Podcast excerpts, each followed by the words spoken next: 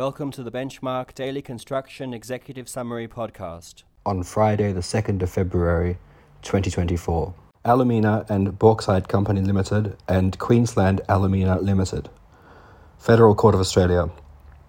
Allow subsidiaries of a Russian company to participate in an alumina joint venture would violate Commonwealth sanctions against Russia imposed after the invasion of Ukraine.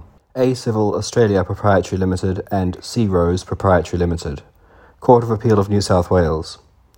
Adjudicator under the Building and Construction Industry Security of Payment Act nineteen ninety-nine, New South Wales, had failed to afford procedural fairness by making a decision on a basis that neither party put and that was not properly anticipated. Tut Bryant Group Limited and Piggott. Supreme Court of Western Australia. Misleading or deceptive conduct case where three out of five alleged representations were unsupportable or inadequately pleaded. Summary judgment for defendant refused, but strikeout application allowed in part. Thank you for listening.